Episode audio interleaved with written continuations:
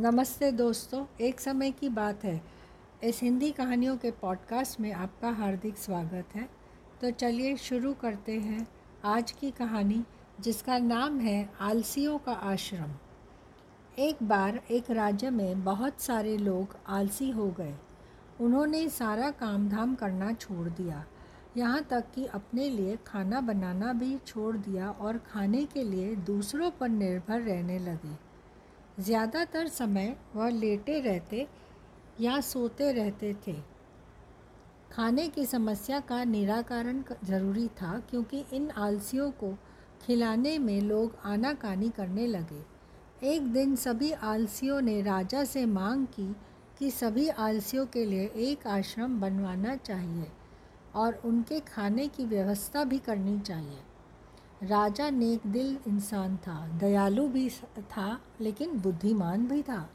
उसने कुछ सोचकर मंत्री को एक आश्रम बनाने का आदेश दिया। आश्रम के तैयार होने पर सभी आलसी वहाँ जाकर खाने, पीने और सोने लगे। एक दिन राजा अपने मंत्री और कुछ सिपाहियों के साथ वहाँ आया और उसने एक सिपाही से कहकर आश्रम में आग लगवा दी। आश्रम को जलता देख आलसियों में भगदड़ मच गई। और सभी जान बचाने के लिए आश्रम से दूर दूर तक भाग गए। जलते हुए आश्रम में दो आलसी अभी भी सो रहे थे।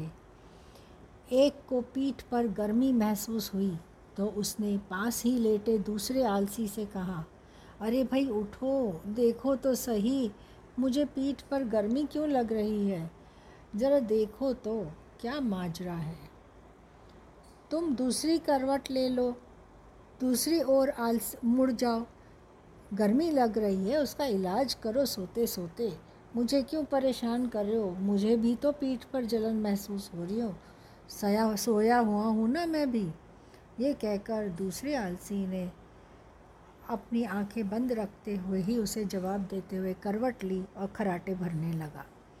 यह देखकर राजा ने अपने मंत्री से कहा, केवल ये दोनों ही सच्चे आलसी हैं। इन्हें भरपूर सोने, खाने, पीने को दिया जाए।